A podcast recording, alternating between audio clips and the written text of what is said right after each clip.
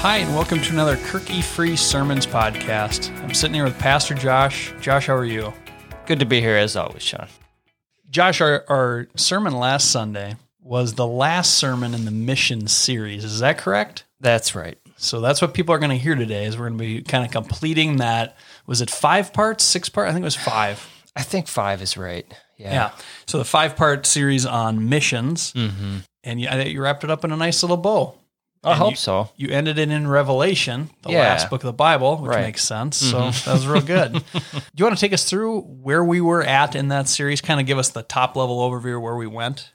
Yeah, we um well, you can see it by our finishing up in Revelation, but um, we've gone now from cover to cover in five weeks, um, and it's just neat to try and trace the theme of missions throughout uh, the scriptures. So we began in Genesis. We were in Genesis 12, 1 to 3, which is Abraham's call, but in that call is a promise for all peoples. Um, so we begin to see the uh, the origins of missions there, um, which is God's own thought and plan. And then we moved into probably the most familiar passage on missions, which is the call of Christ, uh, the Great Commission passage, Matthew 28. From there, we kind of developed um, that call in Paul's words in Second Corinthians that you are ambassadors for Christ. That's right. So that kind of helped us give some, okay, this is what my role is. get some confidence, get some clarity, confidence Yeah. and clarity. That That's was right. That's right. And then um, where do we go from there? Oh yeah, so we went to Romans and looked at the necessity for missions. Why it's not something we can easily let go. right. And then we came uh, to this is to the to the final week, which I really wanted to kind of helps us give the the end goal in mind, just that where this is all going in God's mind, Yep. and uh, to not feel that even though the world seems to be caving in and upon us, um, Yeah. the gospel's still triumphant, and look where it's going. You need to know this and uh, get fired up for what it for where that's going. That is an encouraging message because you can look at our the world around us and say things are falling apart. hmm And I, it's hard to deny that. It's hard to look at it and say, no, they're going the right direction. hmm Yeah, It- It'd be hard pressed to do that. But the good news is, is this is nothing God hasn't seen before yeah, or knew about, for that matter. right. Things have been worse. Things have been better. No doubt about that. hmm But here we are. Yeah. Josh, when you started this series, you had a set of goals that you wanted us to go through or to learn about. hmm Yeah, and some of these would begin with a series like this would just be like the seeding, the seedling form, right, where it's just starting. Yep. Um, and others we can begin to implement right away. Um, for example, empowering our missions committee to just to guide us a little bit more on the missions front. Mm-hmm. So recently we had our chairman on that on that board um, give us an update on one of our missionaries in the service. So just stuff like that. So we are aware and we're praying with them as they're doing um, the works that God's called them to do. That stuff is so great to get those Mm-hmm. those updates because I think it gives you a, lit- a much bigger worldview, Mhm. right? There's stuff happen outside of our tiny little community. Right. and it's uh, you know there are people in places that are worshiping other gods where Mhm. they are struggling with something completely different than what we struggle with here. It opens you up, and I think that's great. Right. That was fun right. to hear. Now we have a we have a missions. Um, what do you what you call it? Um, what's the word? It's a missions. Statement. Well, we do. It's it includes a mission statement. It's a missions policy. That's what it is. Policy, is what I'm looking at. And um, so that's it's been put together for a while now. I wasn't familiar. I didn't know we had one up until recently. So I'm sure that much of our church isn't aware of it either. Yeah. So um, in that, it, it's pretty thorough. Some of it needs to be revised because it's a bit out of date.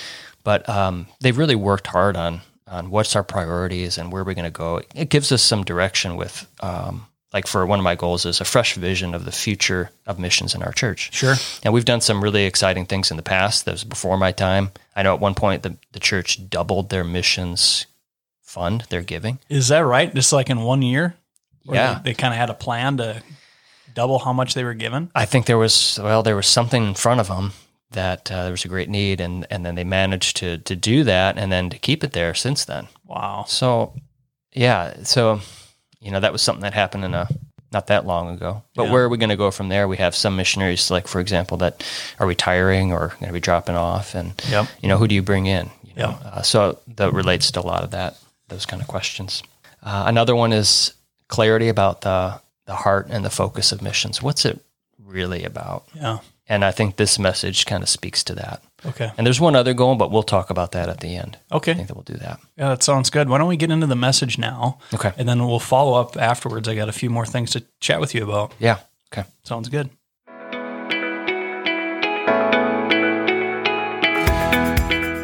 Good morning, everyone. Uh, can you hear me okay? Okay, can, I can hear you, so we're good. uh, let, me, let me turn to the Lord in prayer. Uh, Lord Jesus, may what we're about to do in turning to your word together be a continuation of our worship. Worship which did not begin when we sat down and began singing, or, Lord, will not end when we close our Bible and get back in our cars, but which will continue as you, Lord, saturate our minds, as you bring us to a fuller picture of your majesty, your glory, your worth. And so we pray and ask as we look upon your word today, it would leave us with a fuller picture of our dear Savior. In Jesus' name, Amen.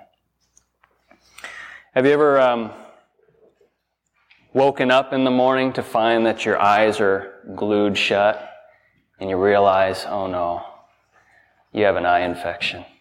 You ever get that? You get that gunk in your eye that just crusts over and oh, your eyes are weak and your vision is blurry. But sometimes, I don't know, as of late, I feel as I look upon the world and all that is happening, I sort of feel like that's what my vision is like. There's so much gunk out there. And you know, if your only perspective, if the only thing that you're seeing and looking through is what you're hearing on CNN or Fox News or your Facebook homepage or your doctor's analysis, if that's all you're looking at, it's easy to see why your eyes would get blurry and dim. And you, begin to wonder is, is God's purpose failing? Maybe not failing in the world, but is He failing in, in my life? Are we losing? Is it just us? Is it, and is it just our congregation left of those who have believed this good news that has been preached? What we need is a different lens, isn't it? You need a different lens. And God has given that to us. Now, what we've done in the, for the past several weeks is really in, in a few short, a short time span, hit on the major passages that describe to us the, the biblical teaching on missions, right?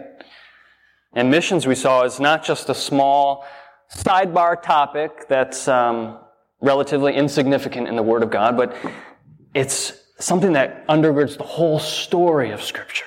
So missions is from cover to cover, right? And we began in Genesis. And today we're going to end in Revelation. In fact, if you're going to be in our Trace the Theme study, which is downstairs in the fellowship hall, you're going to look at missions. It's the last week. And actually, with what we've done together, you are well, you are now well prepped to handle that lesson. Um, the call of missions, right? We looked at the origin of it. Um, we looked at the necessity of missions. Uh, but one thing that perhaps we haven't yet brought out is this the success of missions. You know, the Bible talks about the success of missions and why it will be successful. Okay, so today we're going to look at the last book. If you grab your Bible and turn to the book of Revelation, chapter 7. Revelation chapter 7, verses 9 to 12. Just stand with me, let's read together. What you're about to hear is this is the end view, okay? of missions. Here it is. Revelation 7, beginning with verse 9. After this, John says, I looked, and behold, a great multitude that no one could number. From every nation, from all tribes and peoples and languages, standing before the throne and before the Lamb, clothed in white robes with palm branches in their hands, and crying out with a loud voice, Salvation belongs to our God who sits on the throne and to the Lamb. And all the angels were standing around the throne and around the elders and the four living creatures, and they fell on their faces before the throne and worshiped God, saying, Amen. Blessing and glory and wisdom and thanksgiving and honor and power and might be to our God forever and ever. Amen. You can be seated.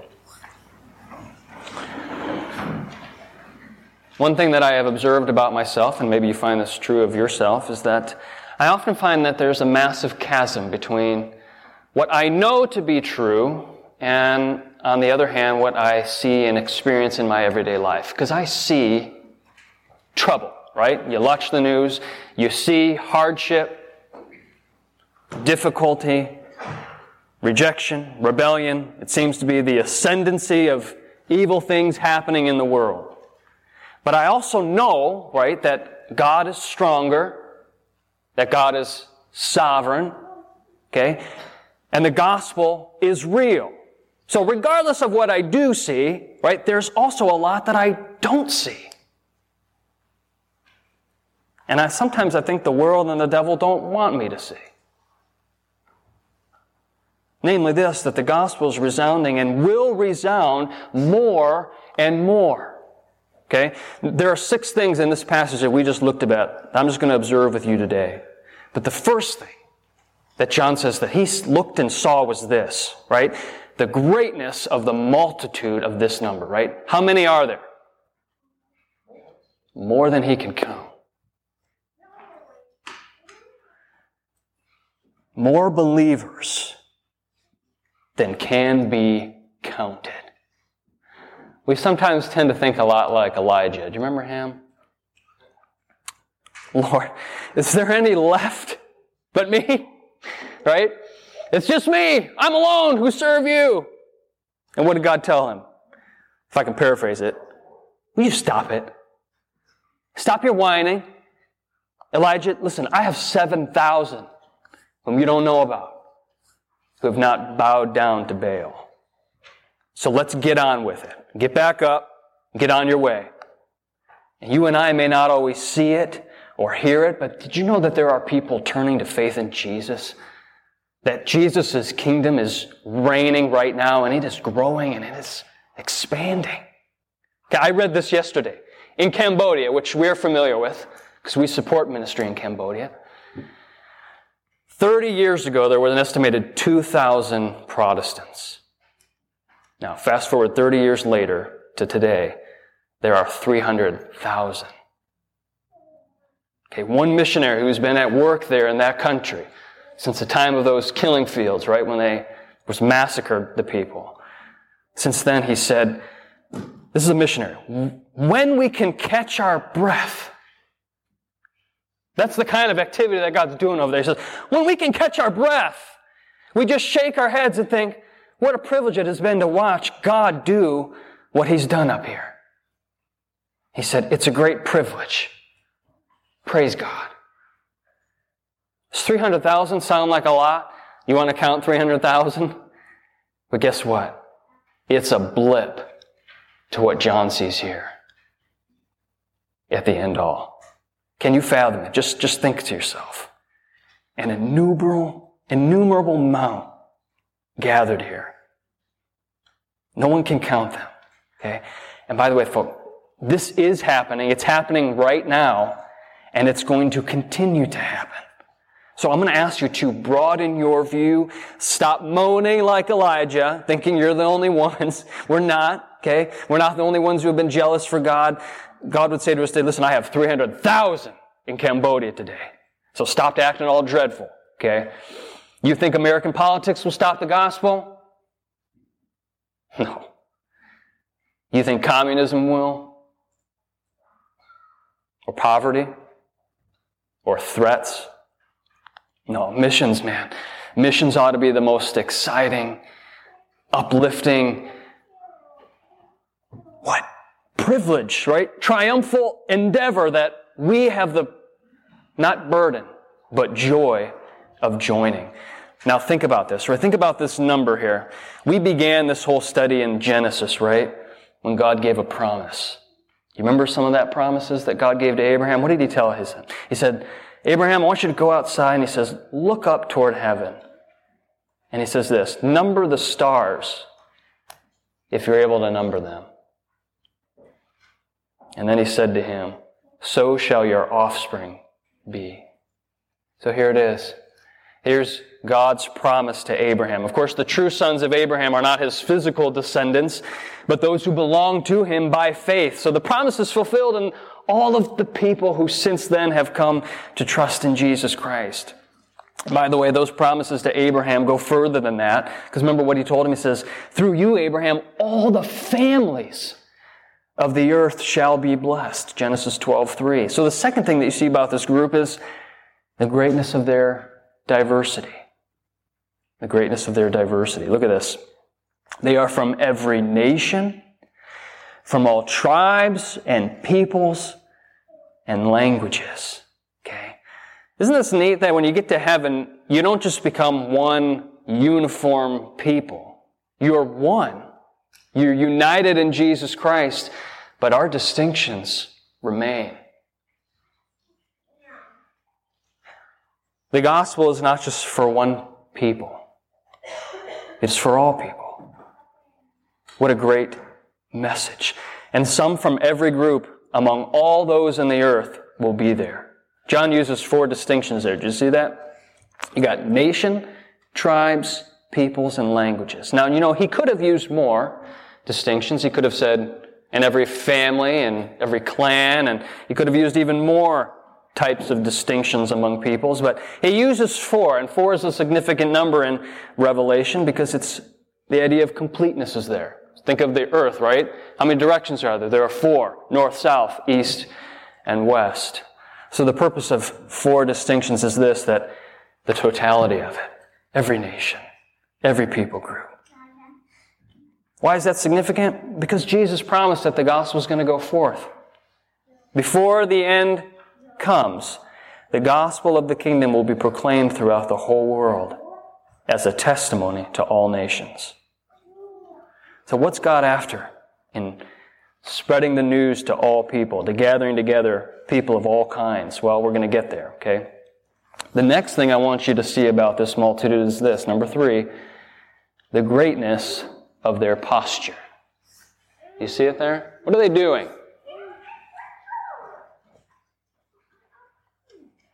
From every nation, from all tribes and peoples and languages, standing.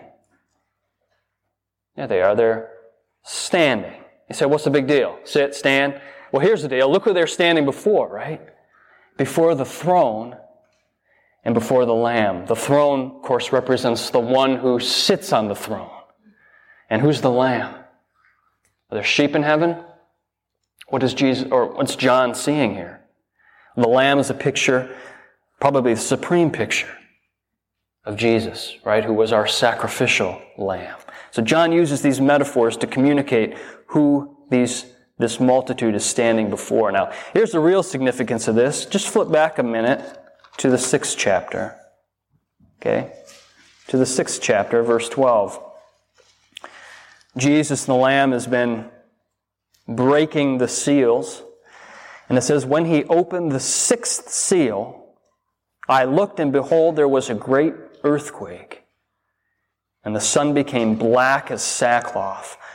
The full moon became like blood, and the stars of the sky fell to the earth as the fig tree sheds its winter fruit when shaken by a gale. Verse 14 The sky vanished like a scroll that is being rolled up, and every mountain and island was removed from its place. Then the kings of the earth, and the great ones, and the generals, and the rich, and the powerful, and everyone, slave and free, hid themselves in the caves and among the rocks of the mountains, calling to the mountains and rocks, Fall on us and hide us from the face of him who is seated on the throne. There it is again, and from the wrath of the Lamb. Now listen, for the great day of their wrath has come, and who can stand? Who can stand?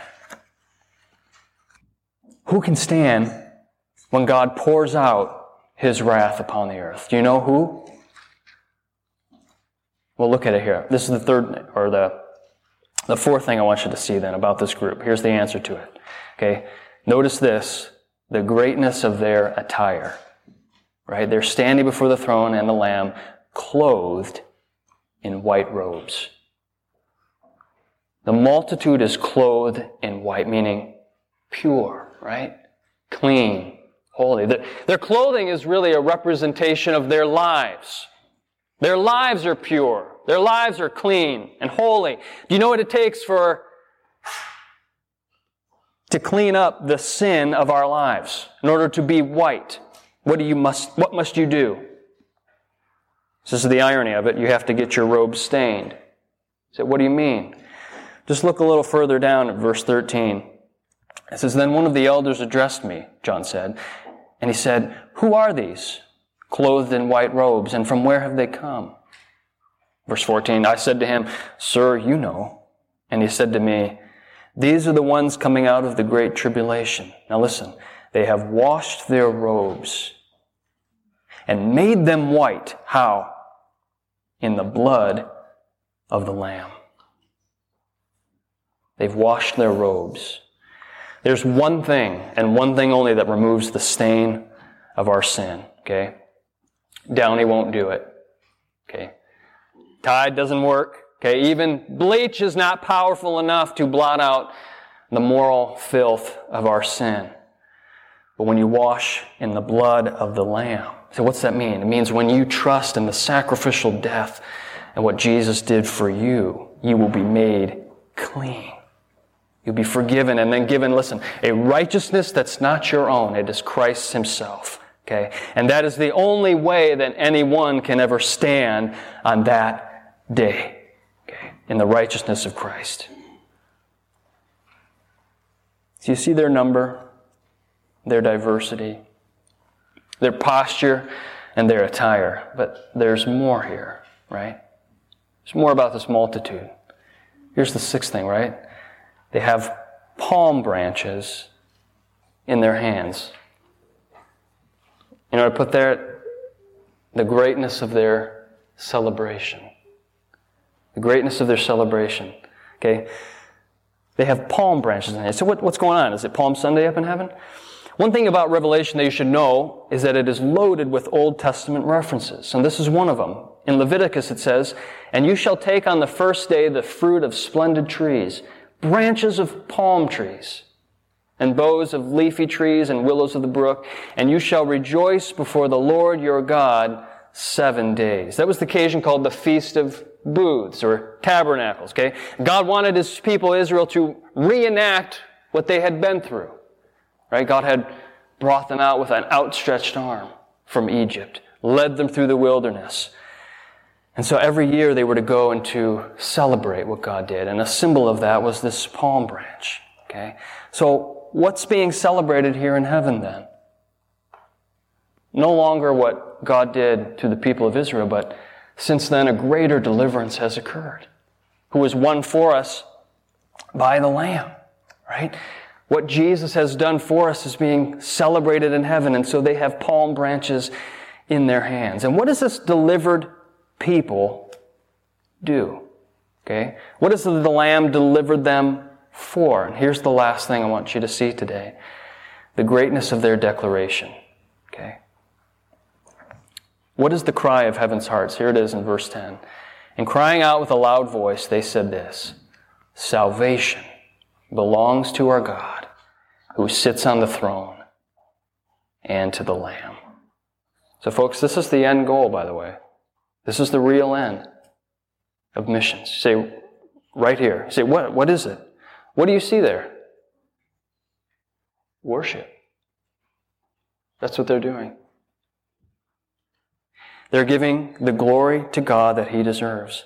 The problem so often is that we, we stop with us and somehow we get to thinking that all God doing, all that God has done and is doing revolves around who we are and what we need. But people are not at the center of it all. Why does God act doing all that He does? Now listen, I could take you through the whole scripture to show you this. I'll give you four verses, okay? Here's from Isaiah. I will say to the north, give up, and to the south, do not withhold. Bring my sons from afar and my daughters from the end of the earth. Everyone who's called by my name, whom I created. For what purpose? For my glory. Whom I formed and made. Psalm 106. Yet he saved them. Why? For his name's sake. That he might make known his mighty power. Or as Jesus then prayed in the New Testament, Now is my soul troubled, and what shall I say? Father, save me from this hour? But for this purpose I have come to this hour. Father, glorify your name. Then a voice came from heaven, I have glorified it, and I will glorify it again. Ephesians 1. Even as he chose us in him before the foundation of the world, that we should be holy and blameless before him. Here's what God's doing in our salvation. In love, He predestined us for adoption to Himself as sons through Jesus Christ, according to the purpose of His will. Now listen, to the praise of His glorious grace. That's what it's for, for the praise of His glorious grace with which He has blessed us in the beloved. So the ultimate cause of missions is not us, but really it's Him. Pastor I respect much put it this way, a very memorable way. Missions exists because worship doesn't. That's why missions exist, because worship doesn't. What you see here in the book of Revelation, it's not a hypothetical. It's not a, well, if such and such happens, then this will be fulfilled. Right? This is a vision of what will be. The gospel will triumph. So so what then? Sit back and do nothing because God has determined it already? No. In all the weeks that we've been through covering is how does God cause his triumph, the gospel to triumph? Well, how? It's through us, right? Through those who love Jesus, they also want to see others love him also. So we keep telling others about him, right? And God gets more and more of the glory and praise. And so it is that the angels fall on their faces and say, blessing and glory and wisdom and thanksgiving and honor and power and might be to who? To our God forever and ever. One day missions will end, right? But not the reason for it. Okay, we will sing forever that salvation belongs to our God. The question is, what about you? Perhaps you need to open your heart to that fact today that the Lamb was slain for you so that you could give praise and honor to the God who died for you. Would you pray with me? And then we're going to join together because what God has given us here is just a taste. It's a taste of what will be. Father, thank you for a vision of what the end will be. Thank you for reminding us that your gospel is not just true, but triumphant. Therefore, we can have confidence as we go forth to tell other people about your name. Because what began as a small seed, the gospel of the kingdom, has now blossomed, is now a tree in which people are taking shade all over throughout this earth. So, Lord, broaden our vision. Help us to see what you're doing and to join you in that work from now until the day we are there. We pray this in Jesus' name. Amen.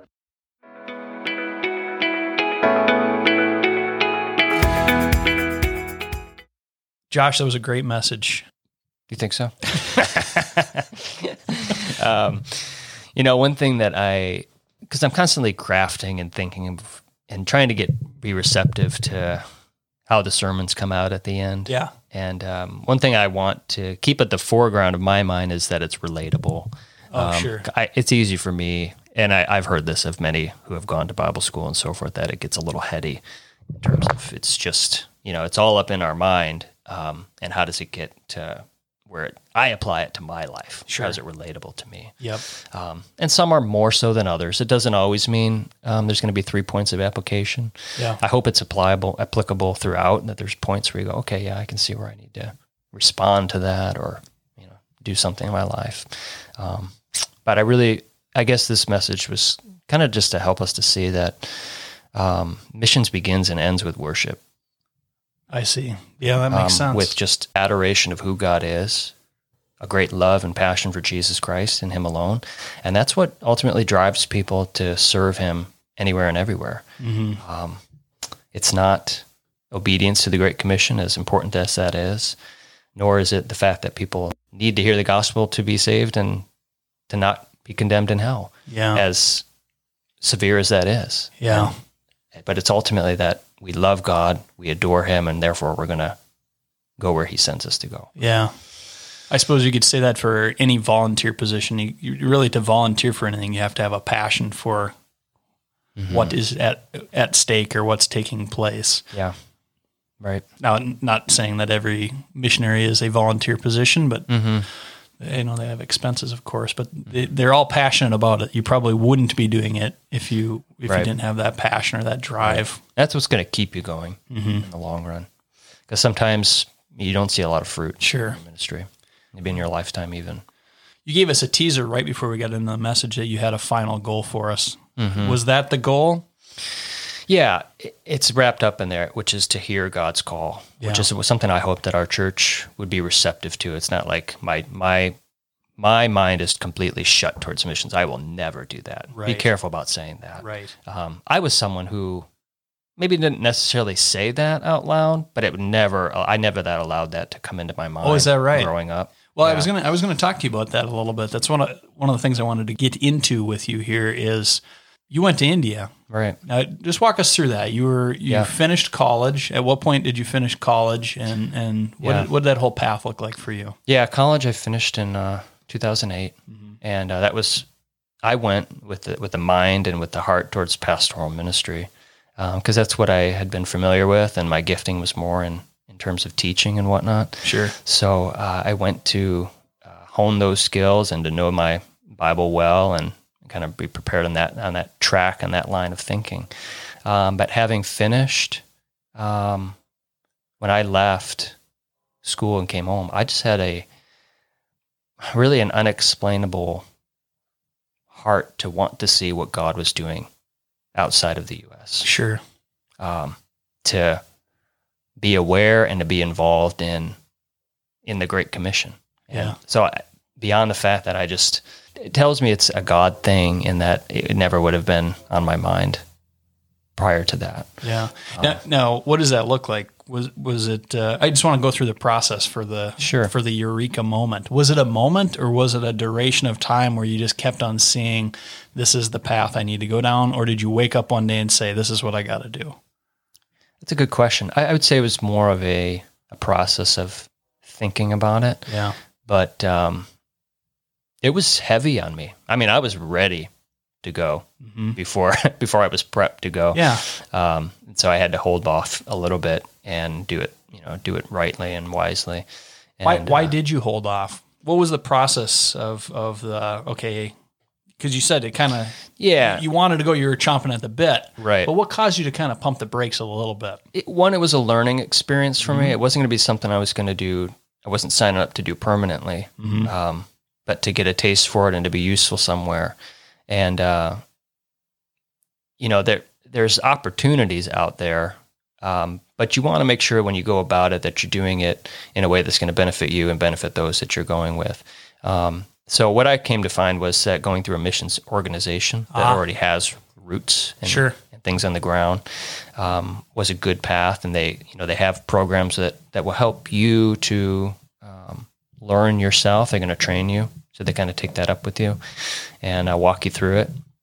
and so I did that, and it was really it was really good just to to hear from them and then know where I was going, and they could tell you all about you know the different places and different opportunities they had. So I was able to think and pray on on those things. Yeah. And India was just the one that uh, just shined out in terms of I could see myself fitting in there Sure. and being useful in a span of a year. Yeah. You know, some places you go, it's like because of language barrier or culture, you would need to really invest a lot of time to, Yeah. you know, and depends on what what kind of needs they had. So they were working with college students. That was up my alley, and uh, English was widely spoken, and people were easy to talk to. So um, they had a church plant. So there were things that really um, were a draw to me in terms of yeah, I could see myself really serving there. How important is it in your mind to have a group of people around you, if you know that that you can share that that desire, that passion on the front end? Now I'm talking. Um, hey, I'm thinking about becoming a missionary or going into missions at whatever level we're talking about. Uh, but then talking it through with those people to help give you a reality check or maybe help you go about it wise. Did you have people like that? Yeah, hmm I did. I mean, my parents were there, of course. Sure. and they spoke to me um, well on that, and uh, and then pastors of my church who I would relay things to a lot. Um, so yeah, there were there were many people um, with whom I spoke to about Yeah. that, and so and it begins. I think if you do feel that, I think you just want to be active first of all in your church. You want to be Sure. serving in all the ways you can, Yeah. um, and then let that come about of its own. Yeah. Um, and that might begin, like I know Nathan with the youth uh, has done, has a plan in mind to, to take them on a, a small missions trip, uh, probably Yeah. a week or two. Yep. Um, but I thought he began really well this year with just, let's do something local. And uh, if you can't serve this way, then maybe you're not ready to serve outside of here. So it's a process, you know, and you're showing commitment and availability and flexibility and so forth, all those things that are going to be useful later on. Yeah, that's a great point. That's a great point. There's building blocks in that step. Uh, the other thing he's doing that I think is wise is, uh, you know, we've got this, uh, we've got this uh, event called Dare to Share, and I think that he makes that a prerequisite to go on a missions trip. So what that what Dare to Share is is basically um, it's a conference, and I think they're doing it uh, a teleconference this year. Yeah. They're not actually physically getting together, but it talks about. Speaking the good news of Jesus Christ or sharing your testimony. Yeah. And kind of, I think they practice it. They're Yeah. able to actually get out and do it Mm-hmm. because ultimately, you know, that's what you want to be able to do on a missions trip. And that Yeah. gives some good practice. So, The sooner we can break that shell and Yeah. just be willing to open up and talk to people. yeah. But it, as you said, it kind of tests the waters and make sure that you are actually ready for it. Mm-hmm. Now you have to be careful. I, I have to imagine when you start thinking about, okay, I'm, I'm interested in doing missions work to talk to those people, you know, as, as we talked about some Mm-hmm. getting some wisdom in your life. Mm-hmm. but you need to think about who are those people that you can trust to have a real conversation with that will be able to give you advice but not mm-hmm. also be the person that's just going to say no you don't want to do that. Right. we all have those people in our life too that just say that's a bad idea. Don't mm-hmm. do it. No we, this needs to be a discussion because is it ever a bad idea to be pursuing christ and trying to spread his gospel Right. it's not but you still mm-hmm. need to be smart about it so you have to mm-hmm. be i imagine Yeah. there's people you listen to and there's people you don't listen to. You mm-hmm. need to be you need to be careful about those people. Yeah. But also don't find the people that are just going to say, "Yeah, go. Don't even think, just go." Right. you know. Yeah. I suppose there are missions where you can do that. You can say, "God is prompting me. Here we go." But usually, so slow and steady wins the race. isn't yeah. it? Yeah. And you're going to need um, some level of support, Yeah. um, which most people probably don't have right off the bat. Yeah. Um, that might take a little time. Yeah. And uh, so, yeah, there's that. And, and uh, yeah, just yourself being ready and prepared. And yeah, need to give it time sometimes. let's talk about the you know we, we kind of at least in this last conversation we've been alluding to foreign missions Mm-hmm. You went all the way to over to india Right.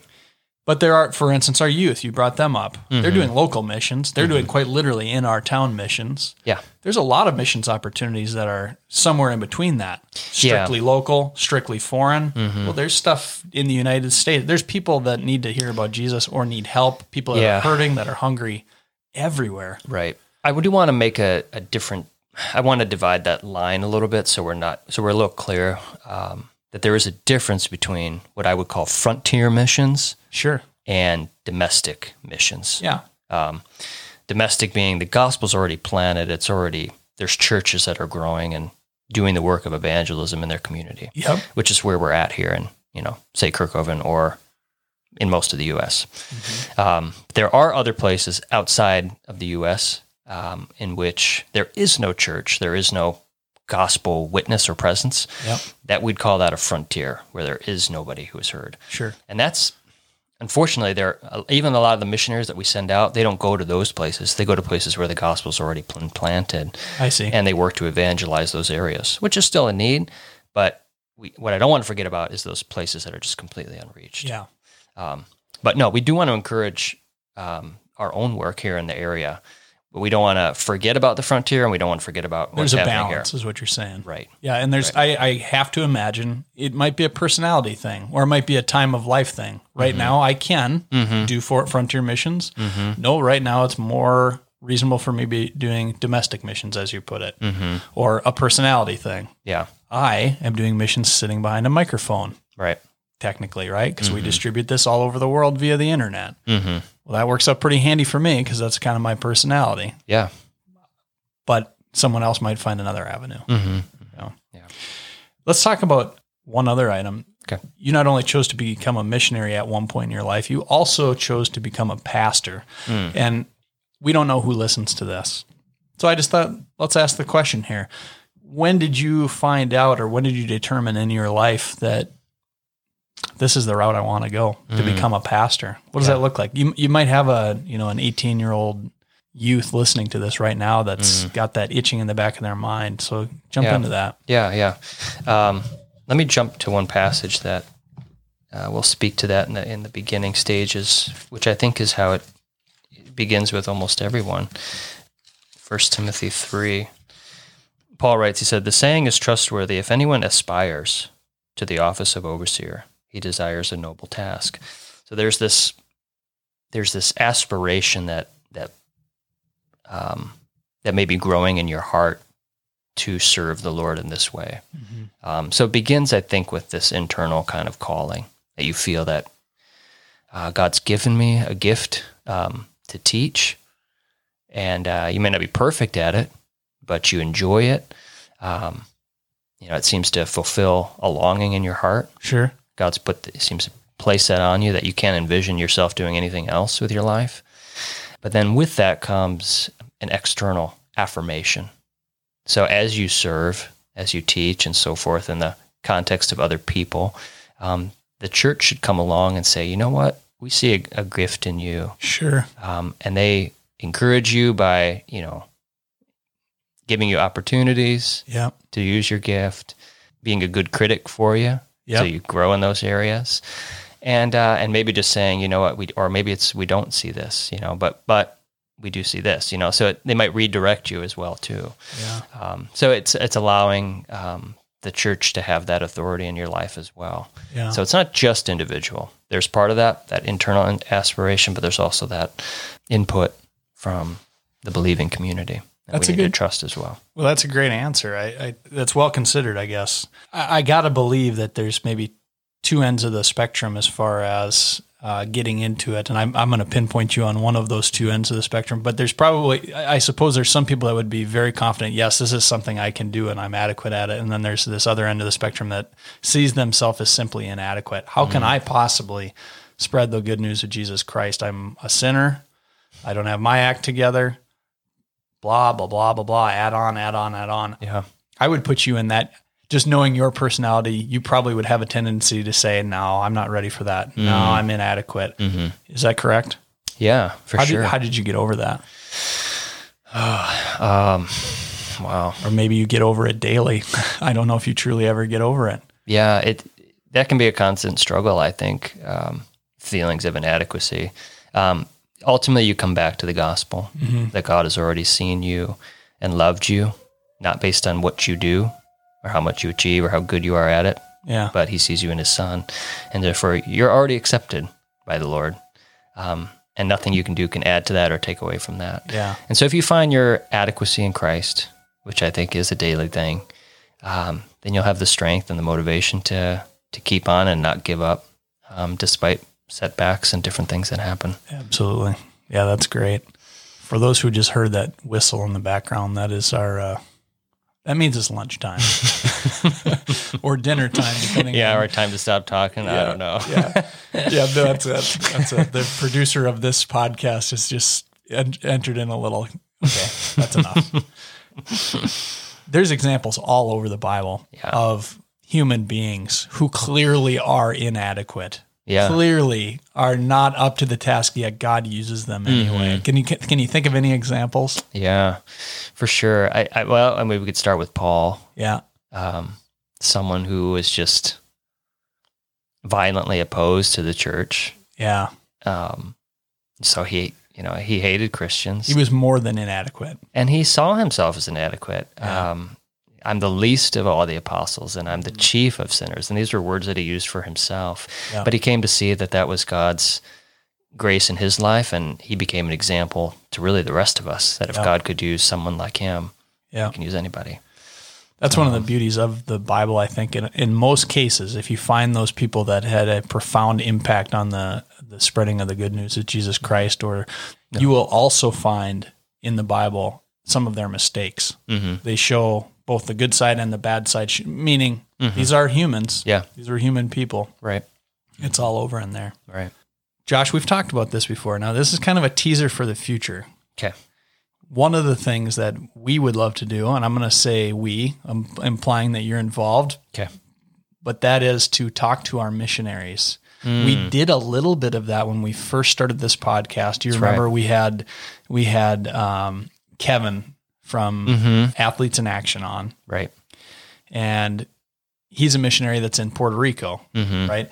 So we have is it 26 different missionaries that we support from this church? It's a lot. It's a long list. It is. Yeah. And I would love to be talking with those people, both to give a missions update, Mm-hmm. but then also just where does what does the world look like from your point of view, where Yeah. you're going, who are the people you're coming into contact with, Mm-hmm. what do they think about Jesus, what gods Mm. do they worship? I mean, it's just a never ending. Mm-hmm. Yeah. it, it could be very long. It could be. But one of the things I would love to do is just starting having a verbal conversation that is recorded so people can not only get an update through email from Yeah. those people perhaps but they can actually hear this person's voice Yeah. Mm-hmm. hear the passion in their voice and and uh, you know you and I will bounce questions off of them and Yeah.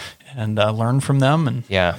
It, it certainly takes an effort from our part to know what's happening in their life. yeah Um, and I love the missionary letter, you know, and they're Yep. most are pretty good about getting those out to us. yeah But whether or not we get around to reading it is another thing. yeah that's right Um, so, you know, having those missions updates in church is great. And if we could have this, you know, hearing their voice, it really um, bridges that gap because it's easier to listen sometimes than it is to read. Absolutely.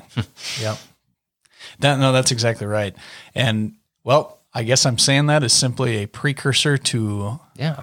This might just get sprinkled in every now and again. You'll Yeah. see in our podcast feed missions update or something like that. Yeah. And uh, that'll be what that's that's all about. That's good. and we're saying it here to commit ourselves to doing it. Mm. Okay. Sounds good. Think we can make it happen? yeah. I think so. Yeah. I think so. Josh, you want to end us in prayer today? Yeah, absolutely.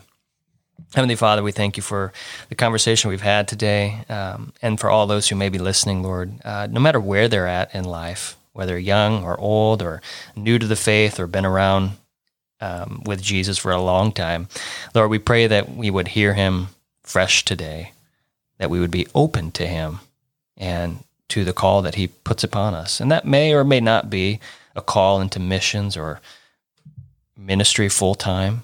But Lord, certainly you have laid a, burden upon us and gifted us to serve your people and to be a witness to the world around us. So we pray that you would give us confidence uh, because we know that we are loved by you and nothing can take that away. And we would trust in you uh, for what you've, you've called us to do. We thank you that uh, where we, you, you have put us, Lord, and there are people around us that need to hear and be encouraged by what you've spoken in your word. So, Lord, we're depending on you today. Strengthen us, help us. In Jesus' name, amen.